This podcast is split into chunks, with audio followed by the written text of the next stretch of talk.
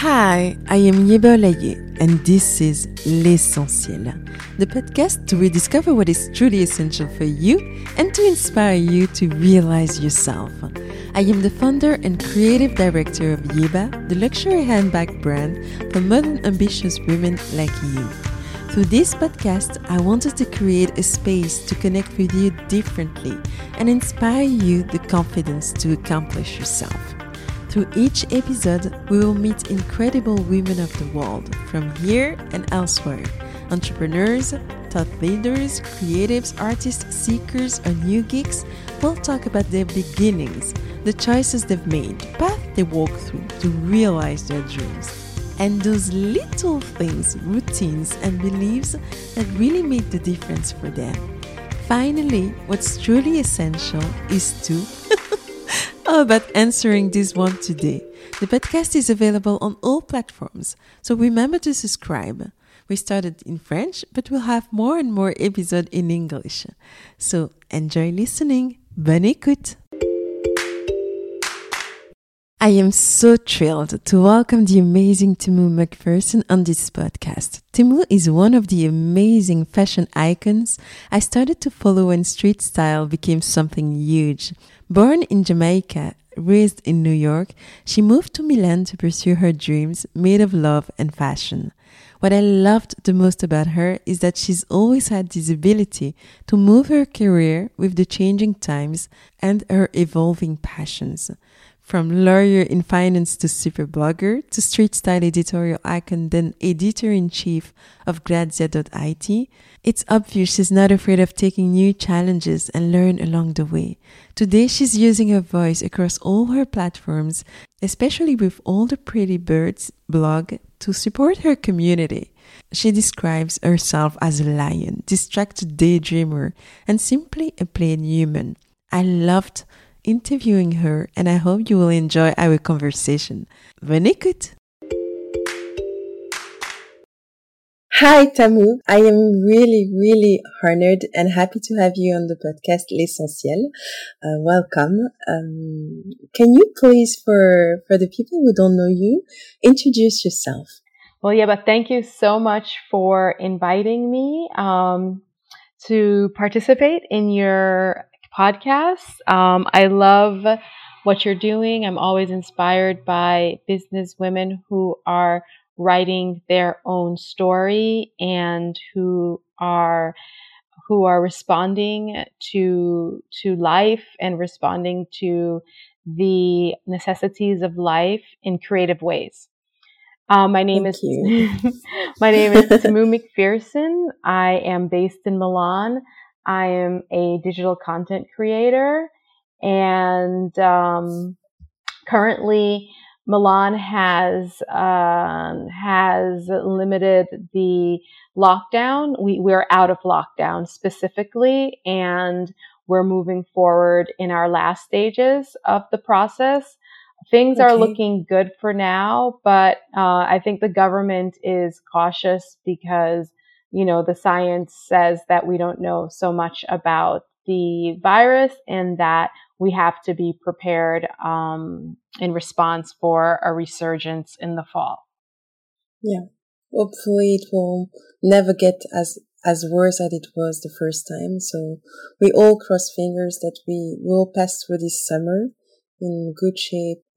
But let's come back to you. Um, for those who don't know you, could you please um, tell us about your background and journey from graduation to till today or even from childhood if you want well i am jamaican and my family migrated to the united states in the late 70s and early 80s um, my mother and my aunt who are best friends they basically started the journey for my arrival. I remained in Jamaica while they uh, got settled in the United States. And my mother really uh, dedicated herself to giving me an opportunity that she didn't have neither in Jamaica nor in the United States.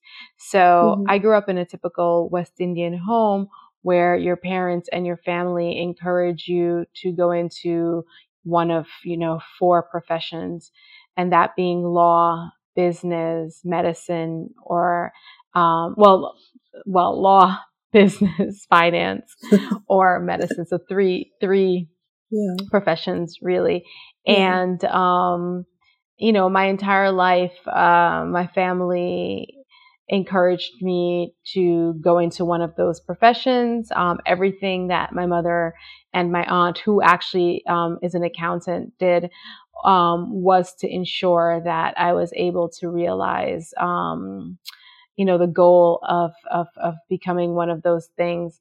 Um, the law appealed to me the most. So I attended law school and while I was in law school, it was quite interesting um, to study finance as well. And since I was there, it was very easy for me to apply to business school um, because once you're in the law school, you basically just have to take the entrance exam, and they more or like more likely than not will allow you to um, will accept you into the program. Okay. So I did the joint degree um, the JD and the MBA in finance. While I was wow. in, yeah, while I was in law school, I had a friend, um, Lakia, and she, uh, observing my passion, um, for creative and for fashion, pointed out to me one day that my spirit is really um, in fashion, rooted in fashion, and that she thought mm-hmm. that I should really consider pursuing a career in fashion. It seemed very easy for me at that point uh, when we were having this conversation because I could totally work in the fashion world either as an attorney or as in a finance position. So I just mm-hmm. imagined myself going to work at a law firm for, you know, about seven, eight years and then transferring into a, a fashion brand as legal yeah. counsel. It makes perfect sense. And, and that's mm-hmm. what a typical attorney who's interested and um and the perfect plan exactly actually, yeah and then the plan b wasn't so bad either it was like going into finance as a retail analyst um in the luxury markets and you know yeah. working at a bank for a long you know as as much time as you needed to to learn the industry and um, the area and then moving into a fashion brand. It just seemed really easy. I mean, it wasn't going to be easy. There, there were definitely going to be challenges, mm-hmm. but um, the more I thought about it and the more people that I spoke to, I realized mm-hmm. that I actually wanted to work in a creative space. I didn't want to support um, the, the support a brand in a legal p- capacity or a finance mm-hmm. capacity. I wanted to be near the clothes. I wanted to be near the designers. I wanted to be near the the um, the creativity. Yeah, exactly. Yeah. So then I started um, my path to getting there, and while I was still living in New York, this is 2003, 2004 uh, I got a job working at Club Monaco, and this was mm-hmm. as a salesperson. This was after speaking to the then president of Armani USA, and he suggested very important for me in order to really demonstrate my my interest in working in fashion. I should do anything I could in fashion, and so I thought, you know, just applying for jobs really in any entry level capacity could be useful for me. So yeah. while I was waiting, um, be, you know, between taking the bar, I decided to work at Club Monaco. So important thing though, I graduated after 9-11 and the market had suffered a huge hit and you know we were in an, an uh, recession and yeah I remember. Yeah. yeah, and it was very difficult to com- to convince anyone that I wanted to start in fashion with my graduate degrees.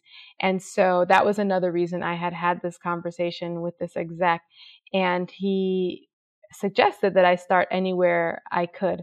So while I was yeah. waiting to take the bar, I decided to get this job at Club Monaco on the sales floor. Mm-hmm. I had mm-hmm. done retail before, you know, as a teenager, but I, mm-hmm. I thought it could be a good good way. And that job was part time, So I had a lot of free time on my hand, like for a few months. And I was downtown in Nolita one day and I met Norma Kamali and mm-hmm. we started to communicate and she hired me to work at her her boutique as like a a personal shopper because um, she had this amazing client list and okay. the personal shoppers focused on that.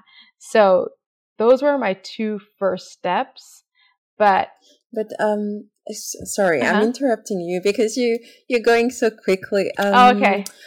You know when you said that uh, in some families they they they want you to take a secure uh, option like law, finance, and medicine. Yes. And guess what? We are three sisters, and um, my parents wanted us to be independent. So I am the one who picked finance, and one of my sisters is a lawyer, and the last one is a, is a doctor. You know. Yes. So, yes. Yes. yes. so it's really typical. But um, what I really wanted to know is that were you really sure that fashion was your dream from the beginning or is just that having this discussion with your friend who said that you have that spirit that belongs to fashion you should find your way through it?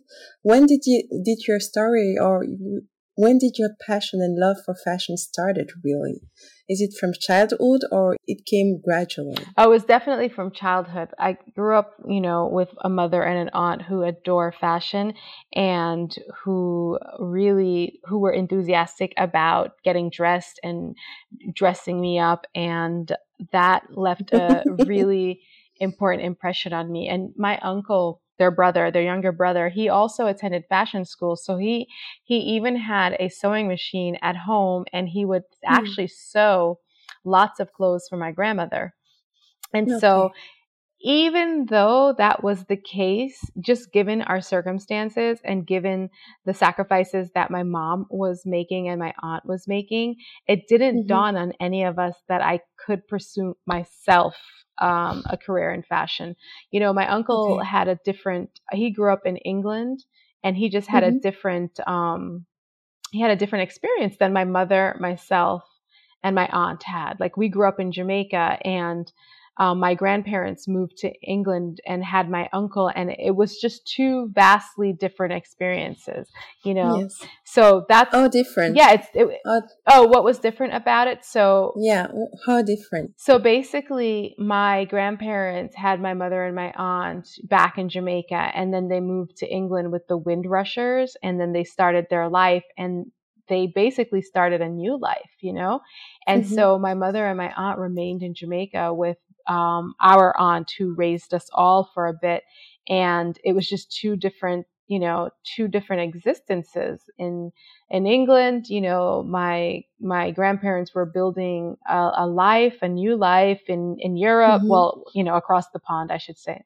And mm-hmm. um, in Jamaica, we were still truly living an island life with m- much less uh, um, opportunity and possibilities. Yeah. And so I yes. think that mentality um, tra- my mom and my aunt traveled with that mentality when they moved to the United States.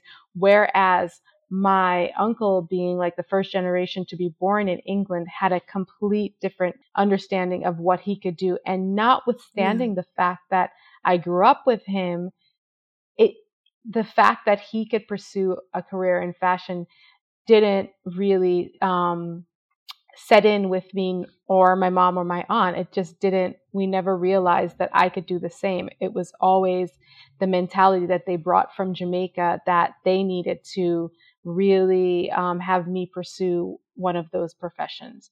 And so yes. that that was the difference. And you know, my aunt, for example, she is a creative at heart. She became a an accountant and even though she is wildly creative, like she taught herself to sew, she started to sell and represent artists um, as mm-hmm. a hobby. We had beautiful Caribbean art in our homes, but that was lost on us. Like the, you're right, the actual idea of being able to support yourself um, with a, a job in corporate America was um, she always had that to fall back on. You know what I mean? So mm-hmm. she always went yeah. to her her her you know job at the bank. She became a um, an auditor for a very important bank in Manhattan, mm-hmm. but she always had that as her primary um, occupation. And she just, her passion was more of a hobby to this day. And so okay. that was the differences for us. And in fact, I studied literature and rhetoric as an undergrad, and I wanted to get a PhD in literature um, for this, you know, for the same reasons that many other people would want to do that. It's just such a gorgeous, you know, area of study. But my mom told me, okay, now it's time for you to get a job in a, an area that you can support yourself. So I, prior to grad school, I had already come, you know, come up against that. And for me, I love academia and I easily could have done a PhD in literature and then followed it with a law degree. But my mom was like, I can't, you know, I can't support you forever. So let's just fast forward to the law degree so you could support yourself. Yeah. So here you are, like um, accepting this job for Club Monaco. Yes. Um, looking for this opportunity as a personal shopper as well. Yes. Um, yeah, that's where we were when I interrupted and you. So I do need to rewind. So basically, okay, let's rewind. Basically, I did start working in law, and I after briefly and that and then I went to become the personal shopper. So I just I just wanted okay. to clarify that. Like I had been working in law and then the opportunity with Norma Kamali presented itself like on a you know I had a day off and I actually met her and I I had you know admired her for so long. I thought it was a great great opportunity. What happened there is something that's so important for a lot of uh, black people who want to work in fashion and can't because mm-hmm it's economically preclusive. So yeah. here I am working for her as a personal shopper. And you can imagine I funded my graduate degrees um, through lo- loans, you know, through student loans. And so I start to work for Norma and it's excellent. However, I make so little money that I can't afford to pay my loans. And, you know, after you you surpass the grace period where you're only paying like you know the interest or a small portion mm-hmm. of the interest and the the entire loan payment kicks in it becomes a problem and yeah. i mentioned to someone the other day you know norma kamali is located in the 50s and fifth, fifth avenue it got to a point where like i really couldn't even afford like being at work, you know, like if I oh didn't oh bring God. if I didn't bring my lunch, it was like a problem because the delis, the gourmet delis in the 50s and 5th Avenue, like I remember I was mm. spending $26 a day and you know, we laugh we laugh at that because you could spend $26 on Deliveroo easy right now. Um, yeah. but I didn't have it but back then. Yeah, but back then it was just a fortune. Exactly. Yeah. You know, I owe my mother you know, my mother set me up economically. So she purchased a, a small studio apartment for me because she didn't want me to come home. Um, and she didn't want me to live with her. she like kicked me out. So she helped me, but you know, she pay, purchased it for me, but I had to pay, you know, all of my, the maintenance. I had to pay everything, the dues. I had to pay everything on my own. And then I, I had this job that literally I couldn't afford to live on. And so I had to go back to law. And I, you know, when I reflect on it, it meant something different back then. But when I hear all these stories now of young black people, people of color, brown people, you know, expressing mm-hmm. that they just can't work in fashion because they can't do those internships because they really need to be compensated because you're not um, on the same economic um, plane as our white counterparts and you know our more affluent counterparts it makes sense it mm-hmm. makes complete sense that i had to leave norma kamali and go to work for in legal at a hedge fund because i couldn't like I literally did not have like I couldn't eat. It was like one of those situations and and so that was what yeah. that was like my first experience and that was in the United States and I worked in legal in the United States until I moved to Italy. And but how long? How long have you been working, and and did you plan to come back to fashion when you will be like more wealthy, or you know, I turn... it's re- really interesting. I'm very practical and very pragmatic. Like that loan was crazy, and if you wanted to live, like you had to do what you had to do. Like yeah, the plan was to pay off the loan until I was like at a place where I could actually do that. You know what I'm saying? Like I, I just didn't have a choice. Like it was like, you know, the debt, the debt coming at you or no. so I went back and I, you know, because also, you know what, you've studied until you're 26, you're living in Manhattan. Um, your friends who have been working, you know, since they're 21, they're doing things that you can't do. You know what I mean? And like you're 27 and you can't do anything. So I was working in legal. I couldn't do anything anyway because I literally was working from, you know, eight o'clock to one o'clock in the morning, 8 a.m. Mm-hmm. to one o'clock in the morning. Oh my God. So, crazy. yeah. Oh but if I did if I ever got out, I could go and have dinner with a friend, you know, and have a drink and maybe go out after and and have the gym membership. But long story short, I was dating my husband, uh, who I met in law school, and at mm-hmm. that point, we had been dating long distance for two years because he's Italian. He did his master's in law at school where I attended school and at Fordham Law, where I attended law school. And he was in New York for a while working, and then he had to return to Italy to do his internship. They do their internship after, um, it's on the second part of the uh, process, not like we do after our second year in school. So mm-hmm. we were a long distance, and then we started to discuss, um, you know, the future. We had been dating for a while, and mm-hmm. um, and we were like, okay, so what should we do now? So then, you know, Europe is a great place in terms of standard of living and cost of living.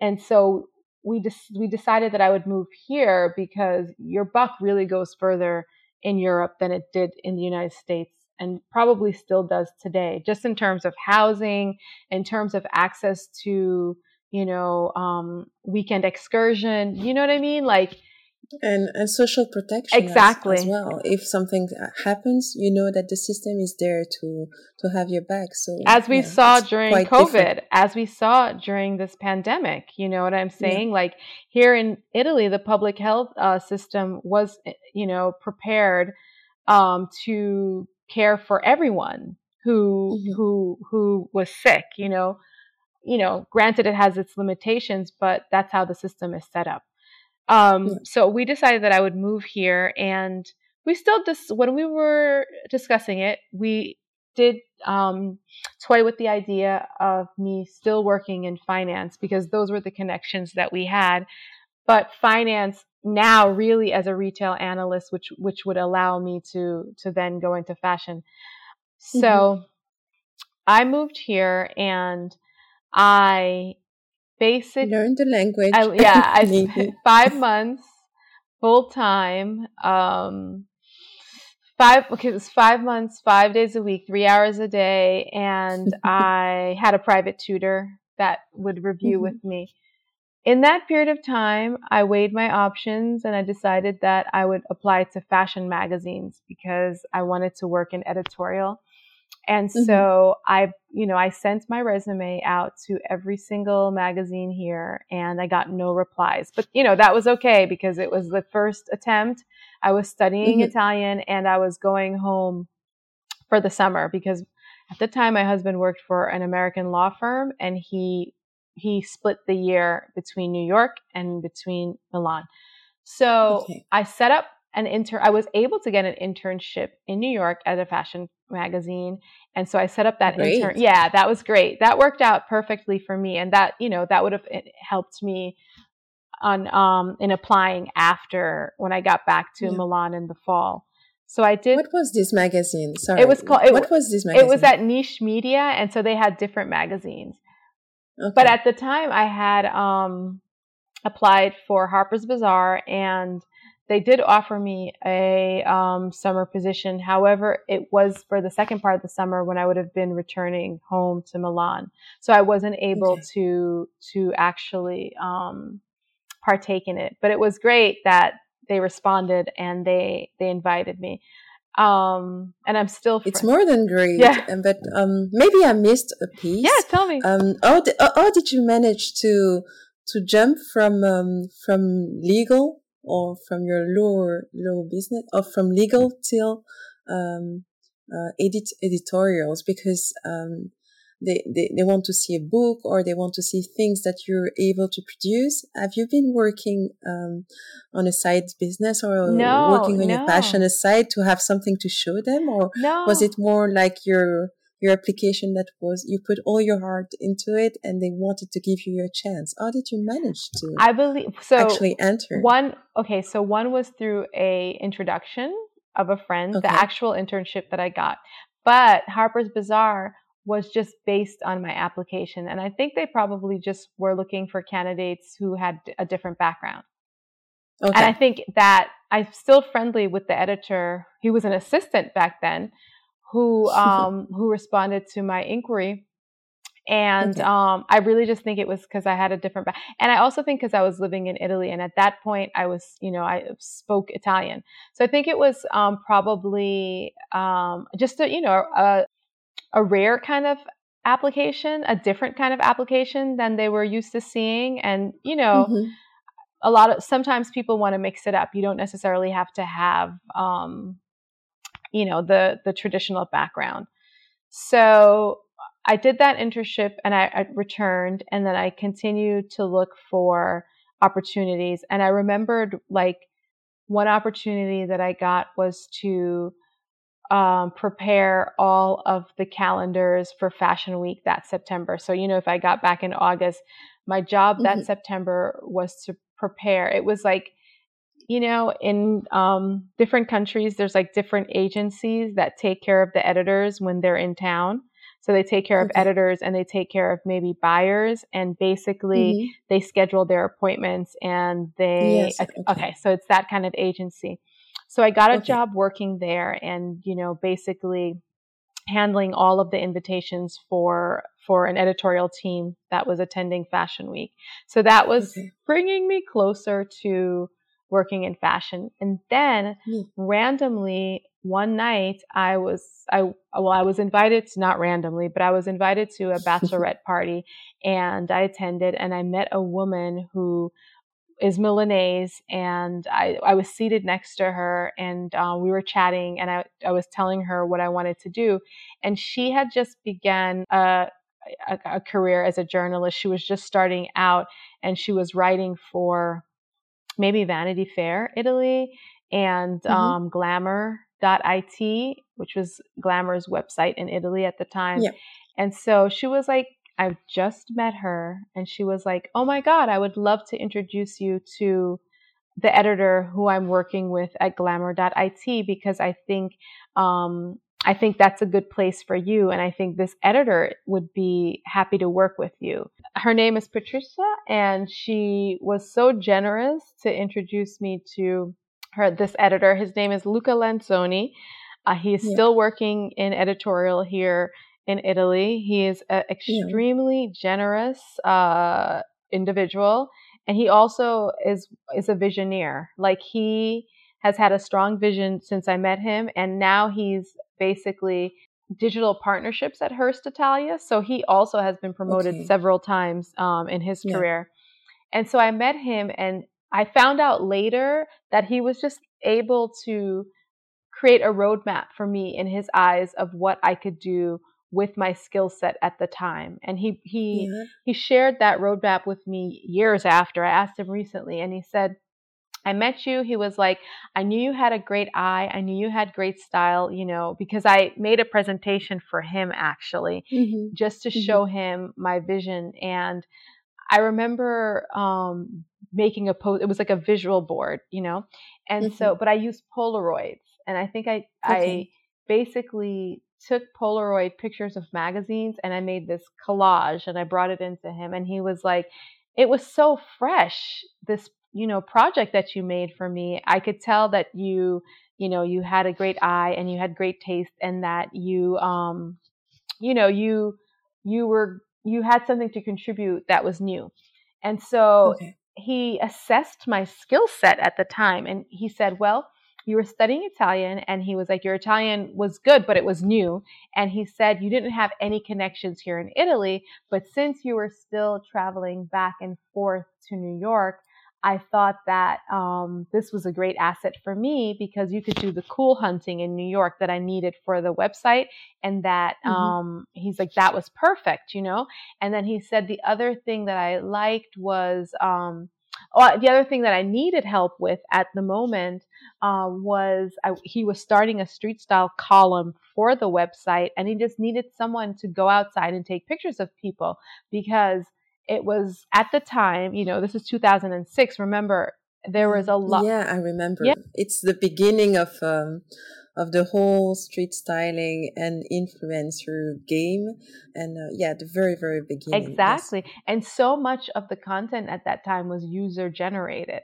Um, mm-hmm. Luca had been following street style in Asia for years already, and remember the first magazines of street style they were really the Asian magazines. Do you remember like yeah, all of those magazines? Yeah, yeah. So he was obsessed with those magazines and he wanted to do something similar for the website. Also, you know, referencing the work of Scott Schuman, the sartorialist. Mm-hmm. But the problem yes, that he was course. encountering with this new community was that people were just taking pictures of themselves in their homes. And that wasn't the that wasn't the aesthetic that he was looking for. So he mm-hmm. hired me to balance out the user generated content with actual street style photos. And he, okay. for him, it made a lot of sense because I was also going back to New York and I could provide international content for him.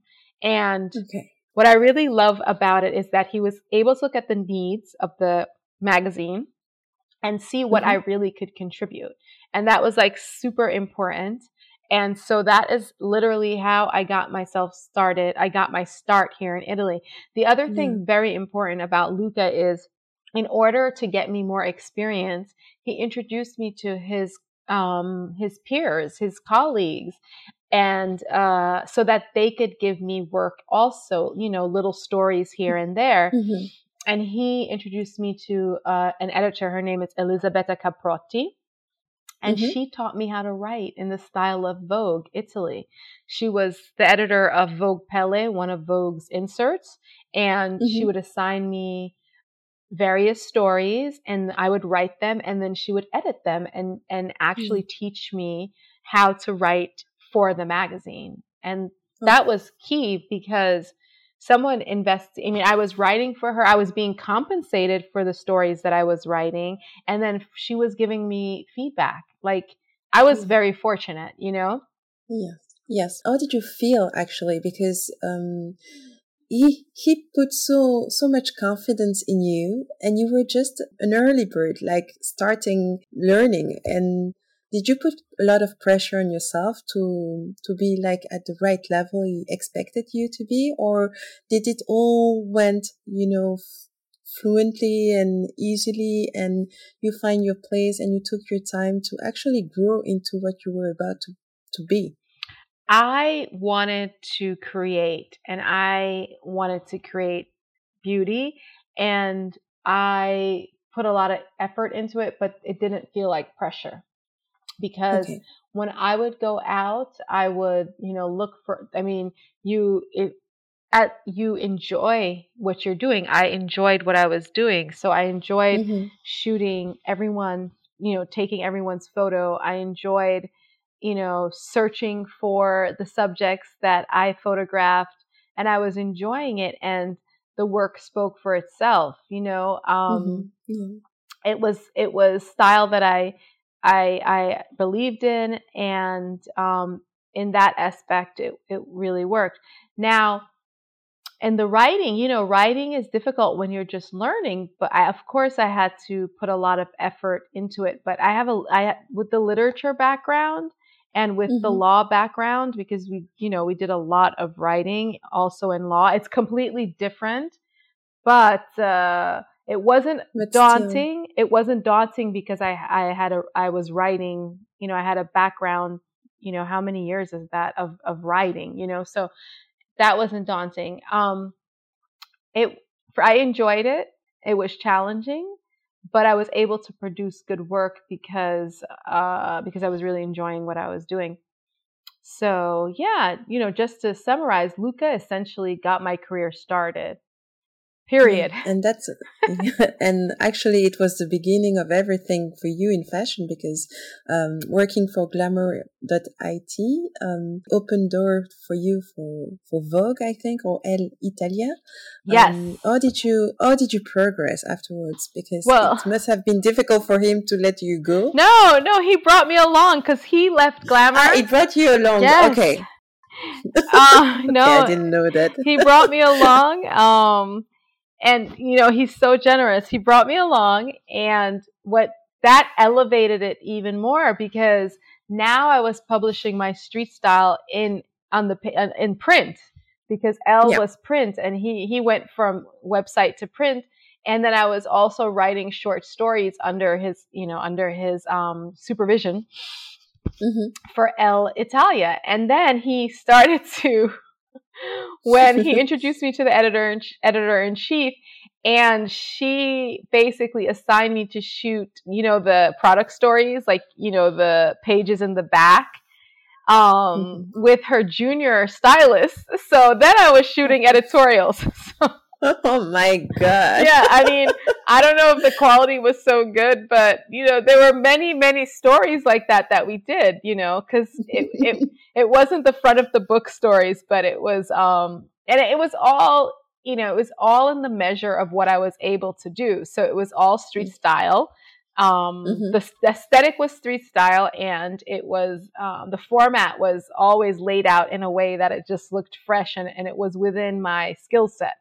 So okay. yeah, no, no, he he literally he, he yeah he he formed he you know in, in in I think in Europe you say is you use formation as the word right like yes, in French yes. too, you know so he yeah, la formation exactly yes. exactly he was the one um okay. and he's still today you know we're still very friendly but I I always explain that he is absolutely the one that helped me out that got me started period. Let's let's just say that. When you see how many things he he helped me to do like just street style in general writing short mm-hmm. stories to shooting editorials a real mentor that made mm-hmm. the difference yeah exactly yeah. but then but then in 2008 you launched pretty all all the pretty birds um, it was November 2008, Yes, after yes after Thanksgiving. And you were telling, yeah, and you were telling uplifting stories. So all did how did this project um, came to your mind, and how were the beginnings? Well, since Luca got me so much work and I had so much content, I wanted to create a profile uh, where I could share my content and where I could get more work. Like I didn't start the website like many um, on more, I would say. I started the website as a profile, a, a portfolio, and not a okay. business oriented uh, project like many more entrepreneurial minded uh, content creators did. I just yeah, wanted to okay. share my work and I wanted to get commissioned for more work. Like I wasn't thinking about it as a business. I didn't really look at it like that. I um okay. I was taking all of these uh pictures and I was also experimenting with my creativity and I just needed a space to publish it all. And that's how I got started. And okay because I was doing that, I started to get calls from other magazines. Okay, and what kind of magazines? Um, One of my first international um, pro- like magazines was with Metro. Um, okay. Kenya Hunt was the editor, the fashion editor at the time. Kenya has okay. since been the, I think she was the deputy editor of Elle UK, and now she's the fashion director of Grazia UK. So okay she was one of my. she's a big deal. She's a, she's a real big writer. She, she just wrote it. I can't even see. She just wrote a book. She just published a book, and it's called Girl, and it's coming out mm-hmm. this fall. Yeah, so you know, you know, she's just we she's a mom of two. She's a mom of two, and she just does these things in her spare time. So she, oh yeah, she was she was one of my first um black friends on the editor circuit because as you imagine at this time there are very few black men and women um, on the circuit and we started a real long-term kinship because we found mm-hmm. each other and we became great friends and she gave me one of my first opportunities working with metro and mm-hmm. after that Kristina O'Neill i also worked with refinery 29 um, they contacted me and they wanted me to shoot street style here in Milan for them. And I did that for a while. And then as my street style following grew, I met Kristina O'Neill outside of a fashion show here in Milan. And at the time, she was the executive editor at Harper's Bazaar America and mm-hmm. uh, she introduced me to be she introduced me she invited me to be their official street style photographer and that was a big deal um, i don't know if you were, wow. if you remembered at the time that Scott, yes. yeah, Scott Schuman had been the official street style photographer at style.com. And around mm-hmm. that time, Tommy Ton had become the official photographer. And then I got this position with Harper's Bazaar. So in terms of your trajectory as a street style photographer, that is one of your milestones. That was a hit. Yeah, exactly. Mm-hmm. Yeah it was really exactly.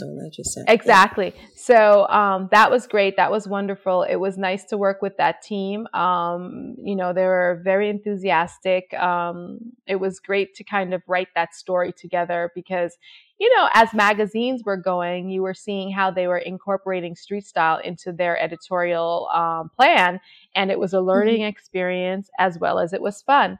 Um, because of harper's bazaar uh, I I then got international, I would say I solidified my international notoriety. And mm-hmm. at Mondadori, it's in here in Italy, it's the publishing house, it would be like a Condé Nast. Um, they were looking to create a website for Grazia Italy. And so they started this project and they had a consultant who um, was tasked with finding someone to create the website and edit the, the website. So she con this is the second piece of generous people really helping me in my career, giving me opportunities that were rare at the time. Um, and her name is Gloria Maria. Uh, mm-hmm. uh, and um, what she did was basically she recruited me to create and edit the website. And that was a complete game changer because, as you can imagine, I started in 2006 and she recruited me in 2010. You know, mm-hmm. the project took. Yeah, the project took, took, took about a year to really um, launch, but she recruited me. And when you think about it, at that time, yes, I had four years experience, but there were editors in Italy who also were digital leaning that had 10 years experience. Yeah. But she recruited me for this position and it was a huge deal.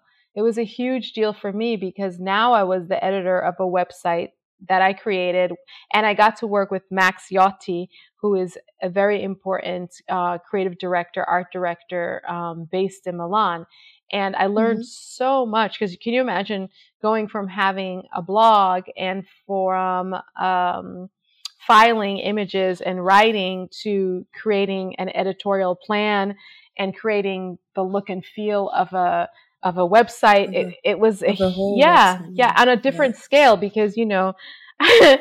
prior to this my you know all the pretty birds was was basically a blogspot website, you know, and you didn't really have to do mm-hmm. much and there was no changing the the um the look and feel of it. It was just blogspot. Going from that to being able to create something based on your vision as well as an editorial plan based on your vision. So it was a huge deal and yeah. It set me And how did you how did you welcome this opportunity? Like was it too huge for you or just what you expected and you were able to express all your talents and all of the experience you have actually um, accumulated until there? It was extremely difficult and challenging because i was i love a challenge though. That's i must okay. i must express that caveat. I love a challenge and i love learning so i welcomed this opportunity. It was extremely difficult because this was such a huge, huge prog like prog um excuse me project. Because when you go mm-hmm. from a website that you don't have to think about and the roadmap of it, you don't have to think about anything. You all you have to think about is publishing your content, and it's such a small mm-hmm. scale. To mm-hmm. creating a website with the project management that goes behind it, you know, because it's very technical it was very technical at the time, coupled with the aesthetic part of it, coupled with creating an editorial plan across many verticals. And then the huge part of that at the time for me was the advertising because my job was corporate. Like I had to sell the site with the with the ad sales team. Yes. So I yes. you know, you go from not thinking or not even knowing any of that territory to having to wholeheartedly immerse yourself in it and be able to convince luxury advertisers that they should invest on a site. And this is 2011. This is not 2020 where brands are moving their budget to digital. And, you know, this was in Italy. And I would argue at the time we were, you know, we were probably at the, at the, the back of the, the, the, the, um, the mm-hmm. revolution. So, yeah. This yeah it was ext- it was it was the kind of challenge that you like because if you like a good challenge it's like amazing this one was an amazing one yeah. but but what were what were actually the the most challenging barriers or of fears that you encountered along the way? What and how did you find your way through this? I, if you know what um basically i had a life coach and if if people have if if your um audience if you guys have access to life coaches, um, I would really, really invest in one because obviously I had never worked in corporate in fashion publishing before. And mm-hmm. so there was, and I didn't have, you know, I had Luca as a, as a mentor, but it wasn't, I didn't have him as a mentor in this capacity. So I didn't have anyone that I could really talk to about this. Of course, you know, I had Gloria Maria who was, you know, advising me, but in terms of like how to navigate in, you know, the internally the issues that arose, I I really leaned on my life coach for tools to to okay. to successfully navigate the issues that came up and I had to, I put a lot of energy. What were the issues and um, the, the tools that made the difference for you and that you would like to share with us? Well, essentially, it was interpersonal um, coaching. So, a lot of persuading and a lot of mm-hmm. convincing mm-hmm. our bosses of things that we wanted to do.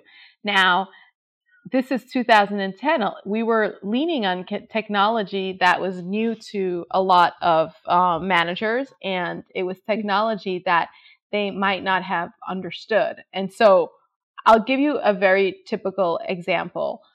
At the mm-hmm. time, Instagram was releasing the um, the code so that you could use Instagram as a landing page on your website. And so it, it was just a technical thing and we we realized that Instagram was going to be such an important platform and we mm-hmm. thought it would be great to incorporate it into our publishing. However, at the time it was so new, one would wouldn't be able to realize the the financial opportunity that it presented because at the time remember we were we were posting pictures of sunsets and, and of granita yeah. and of our vacations, but you know, monetizing it wasn't really understood or the, the opportunity for monetization wasn't understood. It was like they just released it and we were just able to get into the code and upload it to our website as a, a as a, a, page itself. You know what I'm saying? Mm-hmm. So that yeah, would that would be a typical issue that we would have persuading our managers that this would drive revenue once it um, got started you know and mm-hmm. and trying to project when that would happen when obviously we saw the potential but um, you, there's no guarantee because it's 2011 and you know we didn't understand how how influential Instagram would become. So that was the kind of thing, and we had to incorporate all different kinds of uh, of editorial related um, content maker content drivers like Instagram, and so it was okay. that. So it's you know preparing. And then what what kind of tools did you use to persuade these managers and uh, make sure that this risk could be taken in order to come back with return on investment? Well, basically, you had to persuade them and have them accept it, and you had to do it in a very persuasive manner that was, I would say, very direct and very strong but without alienating them, without making them feel like you were essentially saying you guys don't know what we're talking about and you need to you need to get with the program. So it was just finessing the presentation and you know it was like the art of persuasion with positive um with like positive reinforcement basically you know? How do you persuade um, a group of people who are not familiar with a new product to to sign on to it invest in it in a way that is that will bring them some sort of comfort you know that it that there will be resu- you know positive results associated with it so you know just being insistent um, being positive in the messaging um, you know being really prepared um, in the moment being able to respond mm-hmm. um, in an informative, reassuring way. So it was just coaching on on being able to handle multiple situations like that.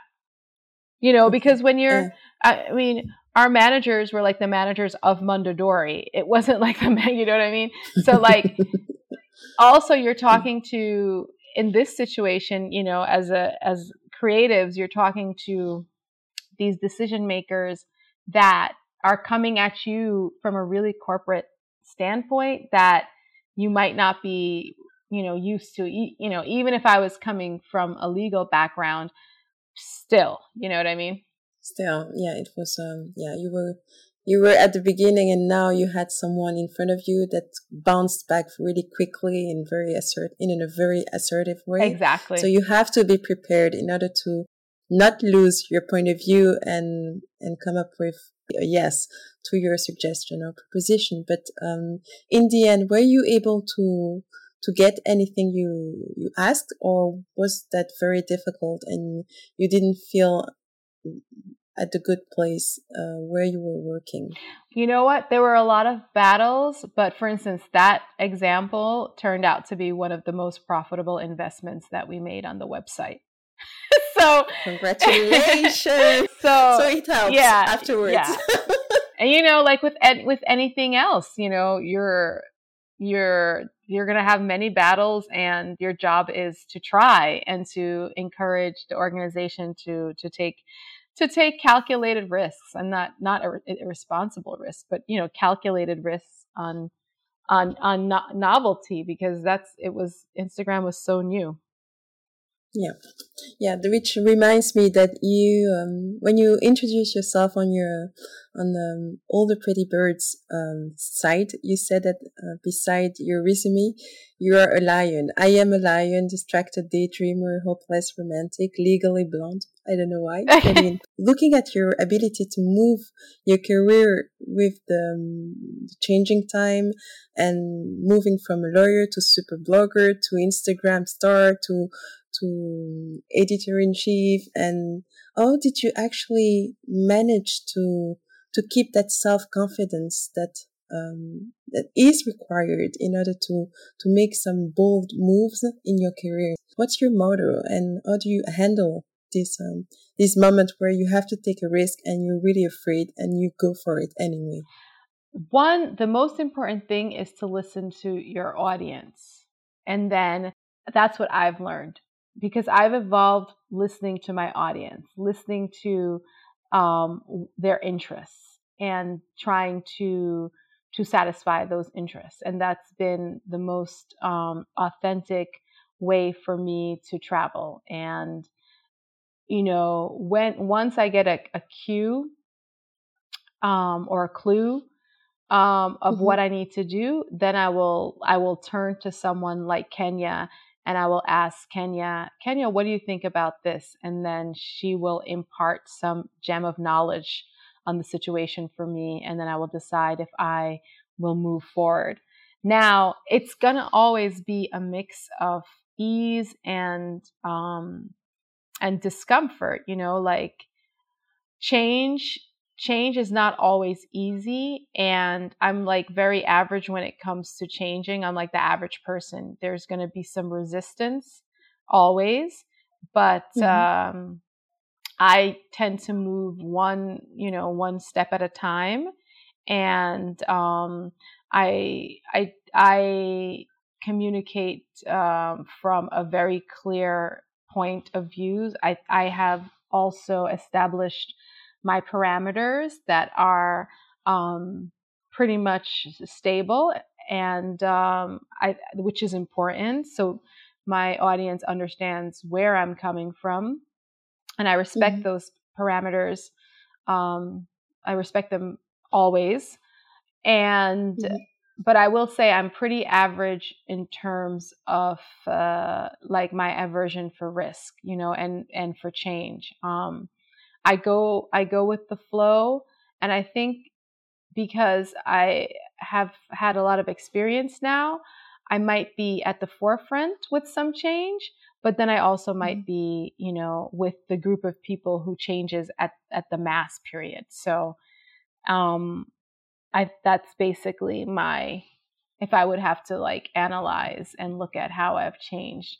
The one thing for sure is and in the process and in the journey, it is mm-hmm. really important for you to always check in with yourself and to make sure that you're communicating with yourself so that your audience understands who you are. And, you know, a lot of people have complimented me with the characteristic of being very authentic.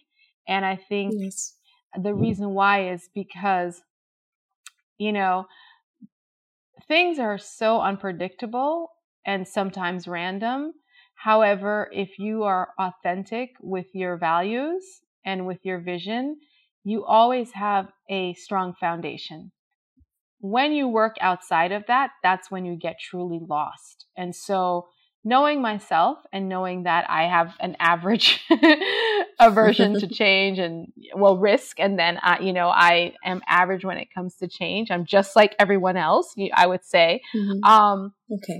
I like to have a strong foundation for which I can fall back on. And I think that is the simplest, purest explanation for what I've done in the past um how many years has it been now? So 2006 to now.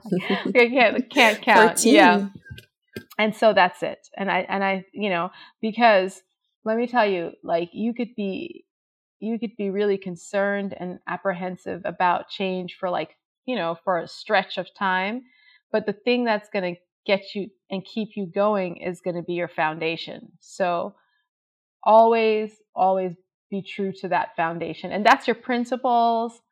That's your your um, modus operandi like that that's uh modus modus operandi. Now i'm shopping. yeah yeah i yeah. Now i'm shopping. Now i'm shopping um no but, modus operandi yeah, yeah, yeah. and but then you're you're through your true purpose. Exactly. And exactly. What is the why? What is your why, your purpose? Um, the thing that drives you from the very beginning, your foundation. I, I think, you know, like everyone else, I have so much more information now than I did, um, I did years ago in terms of where I am, um, spiritually. Um, mm-hmm. and my purpose is to basically it's modus operandi, by the way.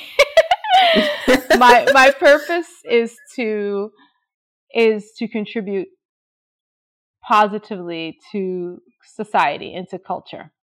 And so okay. I think like everyone else, I'm on that path and if that is my why.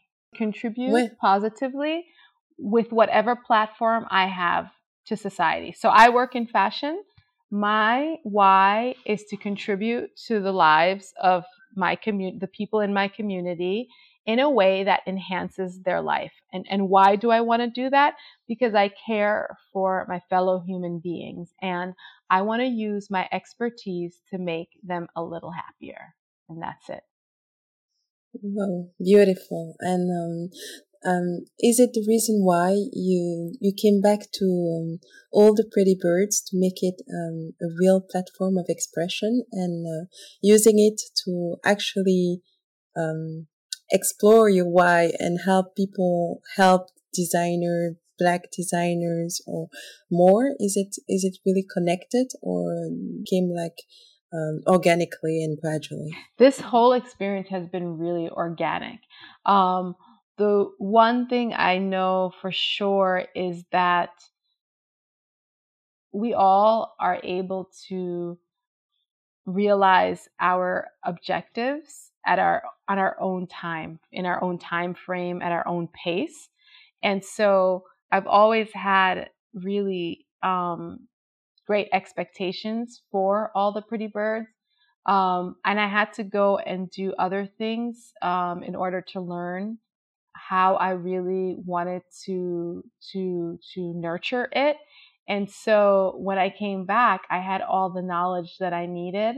And you know with a business it takes time and it takes um, it takes financing and it takes uh, you know finding the right team. And these things are not linear. These you know you're going in one direction and then you come back and then you go off in another direction and you come back and you know while you might not rise and get it perfect you know in one shot sometimes in certain profiles you kind of meander and you kind of are you know going in different directions until you find your stride. And i think that is my experience which i wholly accept because it's what makes all the pretty birds richer plus i feel that all the pretty birds you know it, it's an inclusive space and so mm-hmm. how can it truly be inclusive if i haven't traveled to different places in terms of experience. Of course. Yes, it makes sense. Yeah. You know. Yeah. Tell me, um, what have you achieved um, so far when you look at your career that you're really proud of? Okay. I think I am proud when I'm able to inspire our community. And so when our community is able to walk away with something that has touched them and that stimulates them and that makes them think more or that helps them resolve something that they were thinking about. And I think that's important. I think connecting with our audience is is is what our greatest objective is. And so when I'm able to do that, that's when I'm most happy. Yes, and you've been very active um, lately with the Black Lives Matter um, uh, movement. Um, what did all this event raise in you, and what is the message you want to get across now? So, I have always been vocal about social injustice, racial injustice. I've never shied away from talking about it. I've always posted um, on social media about it. I think that if you have a platform, you have to use it to bring about awareness of any issue that is affecting human beings. And having a platform like I do is a it's an absolute blessing. It's a absolute uh, it's a blessing. So and why wouldn't I use it to help others? Because I am absolutely fortunate. I'm so fortunate to to be in this position. Um, so with this latest social unrest related to Black Lives Matter and related to the the most recent murders of black and brown bodies, I it only felt natural to t- speak out about it and to amplify the stories of these women and men um, who have lost their lives at the hand of police brutality and white supremacy. Um, I'm I personally am very inspired and hopeful um, at this with this new civil rights movement because so many people are using their platforms to speak out about the inequality. Um, and I and I'll continue to do so. So this was always there. I, you know, I'm 100% a person who is open about, you know, I've been also very fortunate to always have had friends who have taught me so much about the fight for um, equality around the mm-hmm. world. Mm-hmm. Like from the time I was 14, my friend's older brother, you know, he was he taught us about apartheid in in you know in South Africa like and he would take us to like protests in New York City and so yeah. from the time I was maybe even earlier than 14 maybe since I was 12 years old he he you know he was teaching us about about uh, all of the injustice in the world so I've always had friends who who really inspired and opened my eyes to inequality and how I should be speaking out about it. So I really don't know any other way of existing. Okay. And you've you've had a great career, a lot of opportunities, but um, have you been through those kind of situations where you felt that being a woman of color um, would prevent you from having the the, the same chances or uh, same opportunities than others, or were you quite fortunate not to go through that? I mean, by just by being like a black woman in the United States, for example, in corporate, in law, or in finance, or even in law school, um, or you know, or studying for the MBA, you're going to be like one of the very few uh, black students, or black candidates, or black attorneys, or you know, black black bankers, mm-hmm. and so by that alone, you understand that the opportunity is not the same, you know? Yeah. So that's, that's the first thing. Um, at work, I've never experienced any um, racial discrimination, overt racial discrimination, okay. but institutionally, if you think about it, it, it exists all around you. The very mere fact that you are one of two black people in a legal department is is your the answer to that question you know so yeah so that's the case fortunately i've never experienced anything at work um, that directly has um, uh, impacted me. However um, you know that shouldn't prevent me from amplifying the stories of my fellow black colleagues. And the other thing too is i always emphasize that I do not think I would have had the same experience as I have had were I to have started my career in the United States. Because I, I don't think I would have the same opportunity. I, I, I doubt it. I think that I had a rare and unique opportunity here. Um, but mm-hmm. given the structures that exist in the United States, I'm doubtful that I would have had the same opportunity.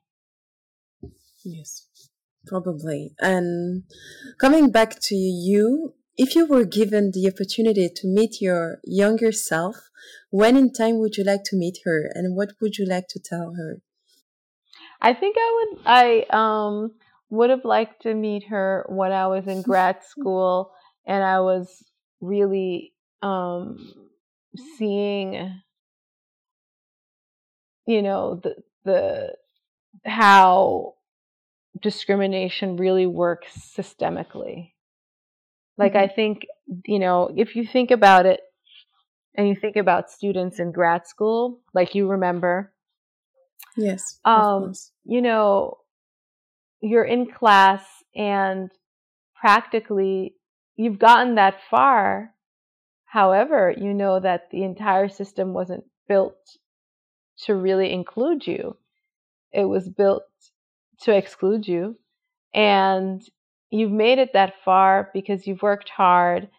And when you think about how much you had to have worked to make it that far, um, and you think about everyone else who doesn't have the opportunity that you have. I wish I, in my space, I wish that I I would tell my younger self that I would need to speak out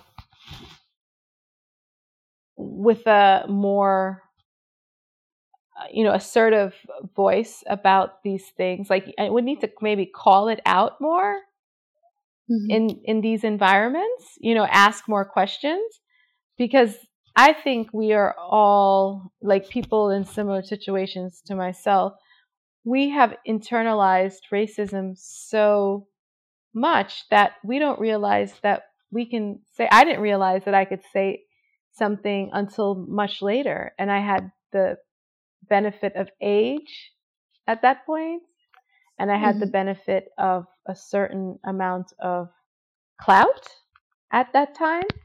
But before mm-hmm. that, I didn't know. So I would say that the advice I'd be is like you can use your voice. You could use that your voice, even if you, and you don't have to wait for someone to give it to you or someone to ask you. You can share what you're thinking without being asked. Yes. You know, and that's what I learned. I think for a younger generation, it makes sense. You know, they're like, they know they have a voice, they know they have platforms, they can express themselves. And, but yeah, Are, maybe it's, it's worth reminding people that they, they have a voice. Yeah.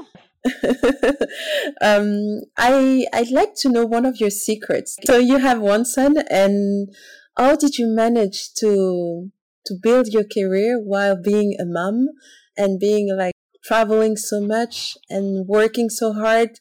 What was your secret, actually? Well, you know, um, my example growing up was a mom who worked a lot and I never questioned whether she loved me or not. Like, I just have this outlook that, you know, your parents work and they're working to take care of you and, you know, sacrifices have to be made.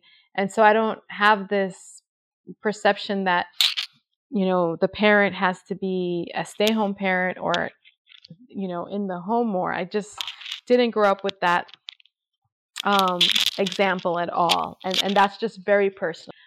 And so with my son, I, I you know, and also, I mean, you know, we both went to grad school, and we both would have worked for a while, you know, professionally in in you know finance and in in law, but like the hours at a law firm are crazy. So my entire adolescence and young adulthood, I thought I would be working always to one o'clock in the morning, even if I had children. Mm-hmm.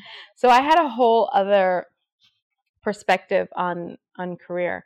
However, I have to say now with the pandemic and I'm home, I'm very happy that I haven't had to travel and I've been home with my son because, mm-hmm. you know, he's going to be 13 at the end of the month and this is such an impressionable age that yes. I'm so happy to be around and like eavesdropping on his conversations and making sure that you know he's not talking about anything that could get him into trouble. Prior to this though, it was very difficult. Um, my husband is extremely organized, extremely organized. So I've been able to work and travel so much because um, my husband really manages this our household in such a detail oriented way. He's so hands on with things. So, mm-hmm. you know, my son has had a routine from day one.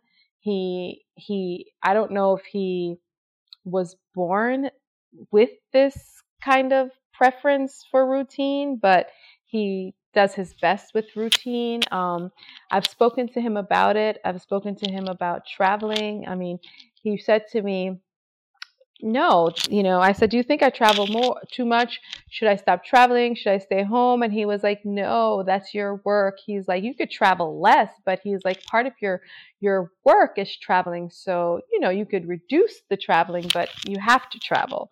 Or he said to me, This is how it's been my entire life. I don't feel strange about it. It's okay. It's fine. So apparently he's okay and that you know i asked him i said is you know when you turn 21 or 25 and you're talking to your friends about your parents working so much do you feel that eh, you're going to have any regretful feelings about it do you feel that you're going to be sad about it and he said no i don't think so so mm.